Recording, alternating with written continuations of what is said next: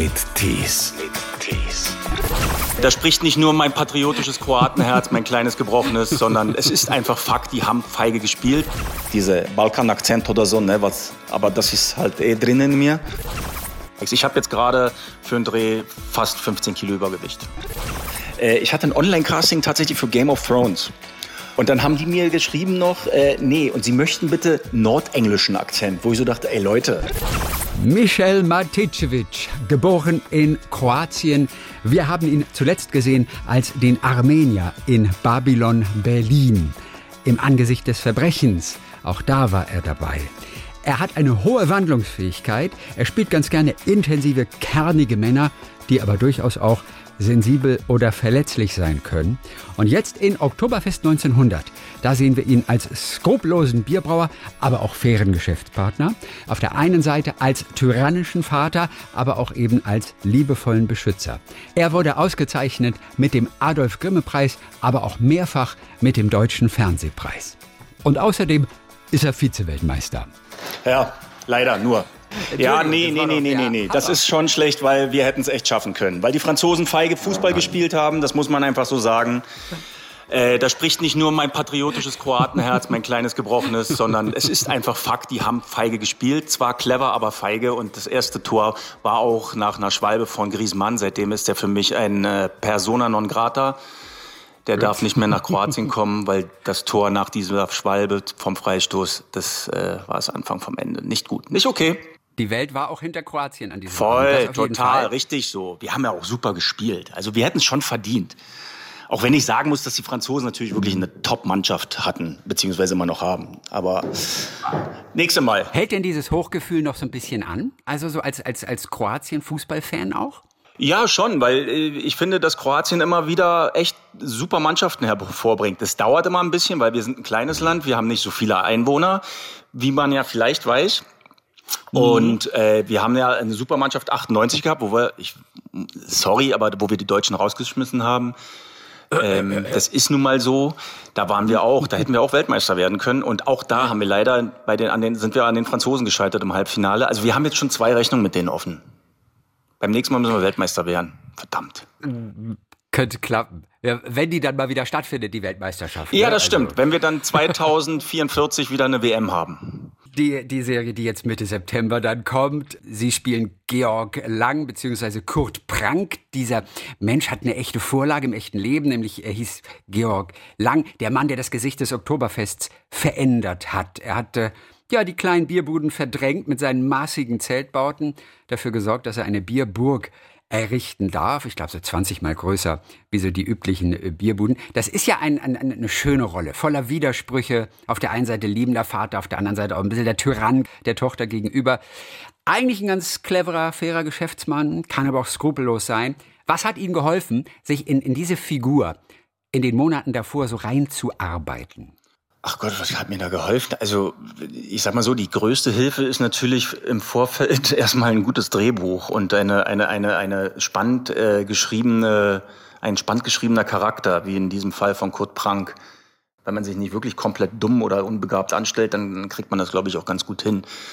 Und deswegen, äh, ja, ist es trotzdem dann aber nach harter Arbeit, den zum Leben zu erwecken, meine Fantasie dann da reinzustecken, meine Vision davon, mich dann körperlich und auch geistig dahin zu wandeln und verändern, wie es halt äh, für die Rolle wichtig und richtig ist. Körperlich verwandeln hieß wie? Erstmal diesen, diesen schönen Schnauzer wachsen lassen? Ja, auch das, aber ich habe auch da dann einfach, weil, weil der echte Georg Lang, der war doch etwas kräftiger von Statur her. Mhm, mh, mh. Äh, da habe ich einfach fünf Kilo raufgepackt nur weil ich jetzt äh, meine Idee jetzt nicht war so so so sage ich mal dicklich zu sein wie wie wie Georg Lang, weil ich da dann noch eine andere Vorstellung hatte von der Körperlichkeit bei Kurt Prank, weil das für mich ich ich, ich nehme ganz gerne manchmal auch aus der Tierwelt einfach nur Beispiele wie wie, wie ein Charakter sein kann, was für ein, ja. was für ein Tier der wäre, wenn er eins wäre. Und da habe ich, nicht weil das jetzt cool ist, sondern weil es halt tatsächlich einfach äh, meine Idee war oder meine, meine Vorstellung davon, einfach einen Tiger gesehen. Und ein Tiger ist zwar sehr kräftig und, und, durchaus auch, äh, ja, nee, also doch kräftig kann man sagen, mhm, aber mhm. eben noch nicht dicklich und, und sehr, sehr agil einfach, dadurch, dass er Raubkatze ist. Und so ähnlich, so habe ich einfach Kurt Brandt gesehen, wäre er ein Tier Wie gesagt, nicht weil ein Tiger cool ist. Natürlich ist ein Tiger cool, aber wenn ich jetzt äh, eine andere Rolle hätte, die, wo ich denke, hm, Eichhörnchen, na, dann würde ich halt ein Eichhörnchen als Vorbild nehmen. Müsste natürlich dementsprechend ja, abnehmen. Wo kommt die Idee her? Also mit den Tieren. Das klingt nach Method Acting, das klingt nach Schauspielschule. Ist das noch geblieben von damals? Nee, das ist also äh, Method Acting, weiß ich nicht, ob das auch Teil davon ist. Ich finde Method Acting absolut den richtigen Weg für mich. Ja. Oder ich nehme mir zumindest viele Teile davon. Auch wenn man das, glaube ich, in Deutschland oftmals belächelt, wenn man darüber redet als Schauspieler. Was mir mhm. allerdings egal ist, weil ich finde, die Technik und die Art und Weise an, an Rollen und äh, zu arbeiten und an die Rolle ranzugehen, finde ich äh, Method Acting einfach das Beste für mich. Und äh, ob das mit Tieren auch zu tun hat, ich glaube weniger, dass man da, das ist einfach, ich weiß nicht, das ist auch viel Instinkt. Also dadurch, dass, dass Tiere ja auch instinktiv handeln, äh, und mir das einfach nahe ist, das instinktive Handeln, äh, weiß ich nicht, es ist irgendwann entstanden, dass ich mir dachte, so, okay, was könnte der für ein Tier sein oder was wäre der für ein Tier? Und das hat sich, das ist dann so mitgekommen, also gar nicht Schauspielschule eigentlich, nee, gar nicht. Und es ist jetzt auch nicht jedes Mal, dass ich per se jedes Mal, ah, das ist, also genau, das ist ein Tiger, das könnte ein Eichhörnchen sein, das ist wahrscheinlich ein Cocker Spaniel, so nicht. Aber hin und wieder passiert es einfach, dass ich dann Vergleich ranziehe was mir dann ja. vielleicht auch helfen kann in der Vorbereitung. Und fünf Kilo sich rauftun? Ja, aber fünf Kilo, das ist jetzt gar nichts. Ich habe jetzt gerade für einen Dreh fast 15 Kilo Übergewicht. Und das muss ich danach dann wieder loswerden. Also das jetzt gerade, das ist wirklich eine krasse Herausforderung gewesen. Oder ist es nach wie vor, was ich da halt drehe. Kann man auch auf gesunde Art und Weise fünf beziehungsweise 15 Kilo sich drauftun? Oder nur mit Schokolade halt? Na, man könnte durchaus, man kann das auf gesünderem Weg machen. Es gibt Dauert eine Methode. Länger die dauert allerdings ein bisschen länger und deswegen ja. war das jetzt einfach schon ganz gut, dass man. Außerdem wollte ich auch ein bisschen Genuss haben. Wenn ich den Scheiß schon mache, dann ja. will ich auch, dass mir schmeckt. Und Schokolade und Pizza ist dann einfach geiler als der gesündere Weg. Der kommt danach Wie wieder, wissen Sie, beim Abnehmen. Wenn ich das dann wieder loswerden will und muss und werde, dann, dann kommt der gesunde Weg und dann ist dann halt weniger Pizza und Schokolade. Und das mit frisst die Hälfte und dazu noch ein kleines bisschen Sport, also so der ganz klassische Weg oder wie funktioniert es bei Ihnen am besten? Äh, frisst die Hälfte gar nicht. Das ist tatsächlich dann eine Ernährungsumstellung, die ich auch schon vor vielen Jahren kennengelernt habe durch einen äh, Bekannten, der Arzt ist, Sportmediziner, der hat mir das mal, weiß nicht, er hat es mir irgendwann mal erzählt, ich habe das ausprobiert. Äh, im Hinblick auf, äh, er hat mich dann vorher untersucht, das muss man, das äh, muss man auch noch untersucht werden, Blutbild, bla bla bla. Äh, Metabolic Balance nennt sich das. Und das habe ich ausprobiert. Das ist schon wirklich zehn Jahre her oder so. Da habe ich es mal aus mhm. versucht und habe da auf gesundem Weg tatsächlich in sechs Wochen zehn Kilo abgenommen, auch für eine Rolle. Wow. Und das fand ich schon erstaunlich. Ohne zu hungern, ohne irgendwie ja, Verzicht, sondern einfach nur, es ist wirklich eine Umstellung, was man isst, wie viel man davon isst. Ja, seitdem, äh, ich suche, seit ich diesen Beruf mache, immer wieder Wege, wie kann ich zunehmen und abnehmen auf einer, ja, besseren Art und Weise als auf einer so einer radikalen, weil das ist halt nicht gut, wie man weiß, für den Körper. Ja, klar. Aber ich mache das jetzt schon seit 20 Jahren und äh, ja, es ist, äh, ich muss mal gucken, wie oft ich das noch machen kann, dass das, weil ich habe auch mal einen Arzt gefragt, tatsächlich einen anderen Arzt, und der meinte, naja, bis 10 Kilo ist es okay, wenn du das machst, 10 Kilo mehr oder auch weniger, wenn man jetzt vielleicht auch vom Normalgewicht runtergeht und auch 10 Kilo weniger noch vom Normalgewicht, weil das kann auch irgendwann ungesund werden, wenn man Untergewicht hat hat er gesagt, alles, was dann aber über 10 ist, egal ob hoch oder runter, solltest du dann eher mit Supervision machen und das äh, mit jemandem, der das beobachtet. Und da habe ich eigentlich nicht so Bock drauf, weil ich irgendwie immer sehr autark arbeiten will. Und deswegen muss ich es mir halt überlegen, okay, wenn ich das nächste Mal irgendwie 10 oder 15 oder 20 Kilo abnehme oder zunehme, hm, lohnt sich der Stress auch. Hört. Aber jetzt sind es ja gerade 15 Kilo, also für die Rolle. Also ah, scheiße. Sie aber auch ohne Sie mich mal sehen, das ist eine Kacke. Riskiert, ne? Entschuldigung, dass ich so ein Wort in den Mund nehme, Verzeihung. Nein, es ist anstrengend, es ist tatsächlich anstrengend. 15 mehr zu haben, ist einfach gerade sehr anstrengend. Wie sehen Kroaten, also Sie sind ja in Deutschland jetzt aufgewachsen, in Berlin, aber haben natürlich den kroatischen Hintergrund, kroatische Familie. Wie sehen Kroaten eigentlich das Oktoberfest, diese wahnsinnige Veranstaltung in München? Da müsste ich jetzt eine Umfrage in meinem Land erstmal äh, machen. Weiß ich nicht, keine Ahnung. Gut, also ich kann für mich sprechen, ich, ich, ich war noch nie auf dem Oktoberfest, muss ich ja. zugeben. Ja.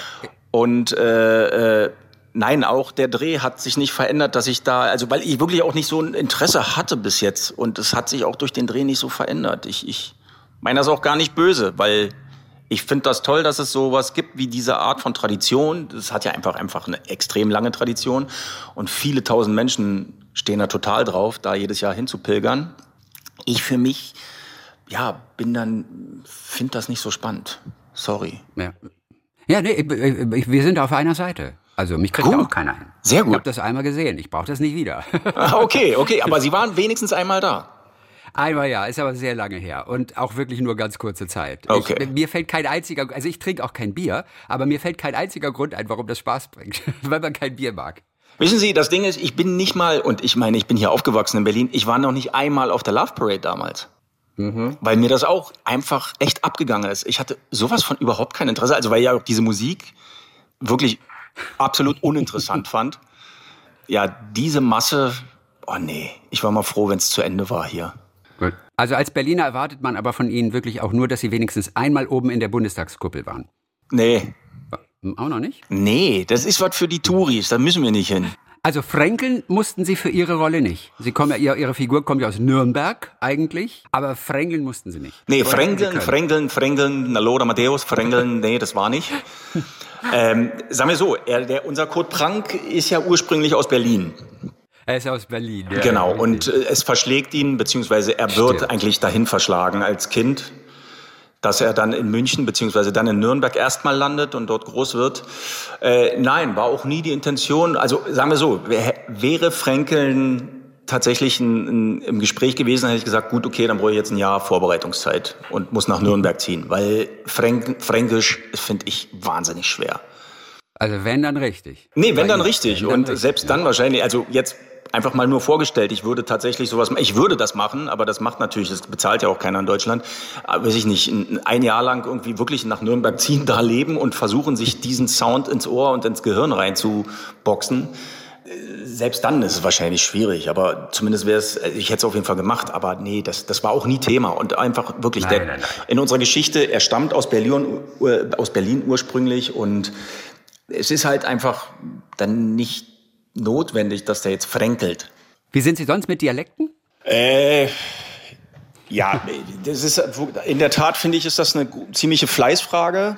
Natürlich ja. auch eine Begabungsfrage und ich finde, das ist dann harte Arbeit, wenn man sich einen, einen äh, rantrainieren will und möchte. Das ist harte Arbeit und wenn man das dann, wenn man einigermaßen begabt ist für Sprachen oder auch Dialekte, dann kann man das schaffen aber mit, mit, mit, mit viel Arbeit verbunden. Welchen Dialekt haben Sie denn schon mal sich haben drauf schaffen müssen? Für Dreharbeiten? Ja, nee, nee, nee, nee, bis jetzt noch, glaube ich, nee, noch kein. Also okay, klar habe ich dann die ausländischen, die Akzente, aber das ist ja kein Dialekt, sondern einfach diese Balkan-Akzent oder so, ne, was, aber das ist halt eh drin in mir. Das kann ich ja schnell abrufen. Also, das weiß ich nicht, beim Angesicht des Verbrechens halt, das ist ein bisschen abgeändert, weil das ist halt ein russischer Akzent. Ja. Das, der ist anders als jetzt ein kroatischer Akzent oder ein türkischer Akzent. Das dann, das ist dann natürlich dann auch mit Arbeit verbunden, weil der russische Akzent mir ja nun nicht eigen ist, so wie der kroatische, den ich einfach durch meine Eltern im Ohr habe, wenn die Deutsch sprechen. Also wenn meine Mama Deutsch spricht, ist nach wie vor ein, ein, ein, ein Akzent zu hören und den, den, den mhm. kann ich aber halt abrufen, weil ich damit groß geworden bin. Nee, das Einzige, was ich mal machen musste, tatsächlich innerhalb von dreieinhalb Tagen, oder nee, zweieinhalb Tage, äh, ich hatte ein Online-Casting tatsächlich für Game of Thrones. Okay. Und dann haben die mir geschrieben noch, äh, nee, und sie möchten bitte nordenglischen Akzent, wo ich so dachte, ey Leute, also Punkt eins, bin ich nicht mal Engländer. Punkt zwei, habe ich hier zweieinhalb Tage Zeit, um mir überhaupt den Text reinzuziehen und jetzt kommt ihr mir auch noch mit nordenglischem Akzent. Ich meine, geht's noch? Hab dann aber tatsächlich zweieinhalb Tage lang, bis ich dieses Online-Casting gemacht habe, wirklich yeah. Tag und Nacht irgendwie so nordenglische, irgendwie, was war das? Äh, The Bus is coming. The bus nee, ich glaube so Liverpool Radio oder nee, Manchester, Manchester, glaube ich, habe ich gehört mir irgendwelches auf, äh, auf TuneFinder, da gibt es so eine Seite, die wirklich alle möglichen BBC, was weiß ja, ich, ja, Radiosender haben und habe mir das dann da versucht reinzuziehen und das so zu machen, was natürlich, ich meine, ich find's echt lustig. Ja, also ich habe schon mal nordenglischen Akzent gesprochen. Geil, war. Aber, aber, aber, aber hat sich dann nicht gelohnt am Ende, war? Hat sich nicht gelohnt. Sie haben dann tatsächlich einen, einen, einen, einen, einen britischen Schauspieler genommen, was ich natürlich total verstehe und nachvollziehen kann, der ja. äh, wundervoll nordenglischen Akzent gesprochen hat. Ich habe es dann gesehen. Ja, more luck next time. Oh, und was ist noch vom Albanischen übrig? oh, vom Albanischen ist jetzt erstmal nichts mehr übrig, weil das ist auch, das ist auch, das ist auch einfach nochmal, ist, ist nicht ganz so weit weg wie jetzt, also nicht ganz so anders wie Russisch, das ist äh, durchaus hilfreicher und das war aber auch nicht so ein großer albanischer Akzent, falls Sie jetzt auf Exil ansprechen. Äh, ja. Und äh, ja, das, das ist auch durchaus nicht so einfach. Und auch die Sprache. Gott sei Dank hatte ich nur ein paar Sätze. Und da gibt es also wirklich so Feinheiten, oder? Eine, eine falsche Betonung und schon hast du einen komplett anderen Sinn wie im Chinesischen. Das, glaube ich, auch sehr schnell passiert. Woher wissen Sie das? Das ist ja abgefahren. Weil das stimmt tatsächlich. Es gab ein Wort, ja. und das hat mich so gequält ja. während der Dreharbeiten, weil wir hatten eine Riesenszene ja. mit, mit einem albanischen Kollegen äh, aus, aus dem Kosovo, der ein großer Star ist da unten und wirklich ein toller Schauspieler und ein toller Kollege. Ich habe Tränen gelacht mit dem beim Drehen bei Exil. Und der hat halt sehr viel zu reden und äh, klar, Albaner. Und ich dann halt mit meinen paar Sätzen so muss eigentlich immer nur Stichworte geben und raff nicht mal das mit diesem einen Wort. Es gibt halt ein Wort im, im, äh, im Albanischen, oh Gott, das heißt, das heißt entweder Sohn und wenn man es ein bisschen ja. anders äh, äh betont, äh, heißt es Teufel.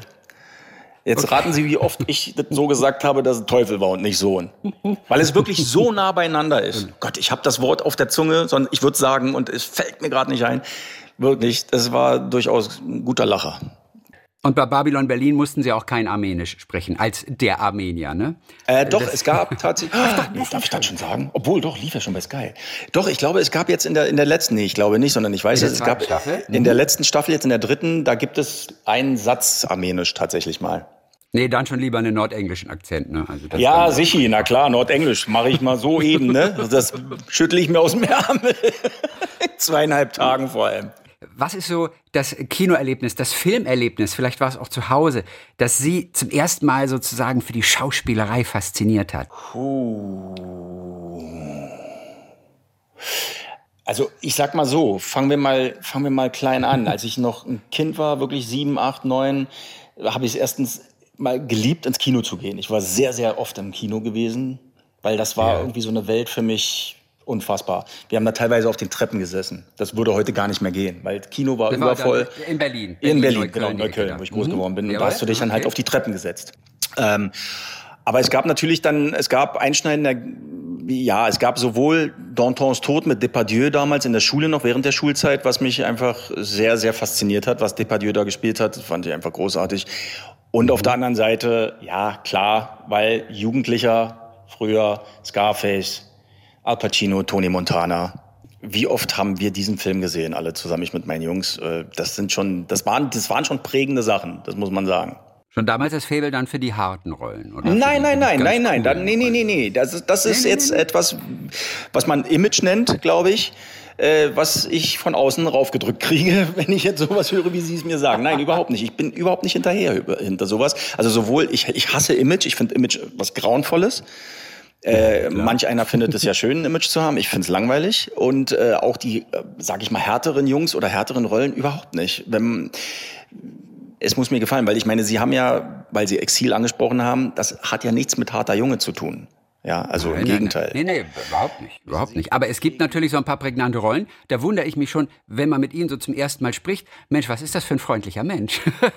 Ja, aber also, also, das ist ja durchaus, äh, äh, ja, tatsächlich, es ist tatsächlich so, dass, dass äh, es wirklich darauf ankommt, wie ist was geschrieben. Und wenn jetzt ein paar Rollen dabei waren, die halt, sage ich mal, etwas härter waren oder auch kriminelle Veranlagungen hatten, gibt es mindestens genauso viele, die es nicht waren und die auch echt, für mich zumindest, großartige Rollen waren, also zumindest in der Arbeit. Aber ähm, ich wehre halt mich vehement gucken. gegen diesen Stempel von irgendwie. das weiß ich, das ist richtig. Aber sie können halt böse gucken. Was kann ich, kann ich ja auch nichts für. Michel Maticevic zu sehen jetzt in der großen Hauptrolle auch in Oktoberfest 1900. Dankeschön für heute und viele Grüße nach Berlin. Alles klar, ich danke Ihnen vielmals. Mit Tees.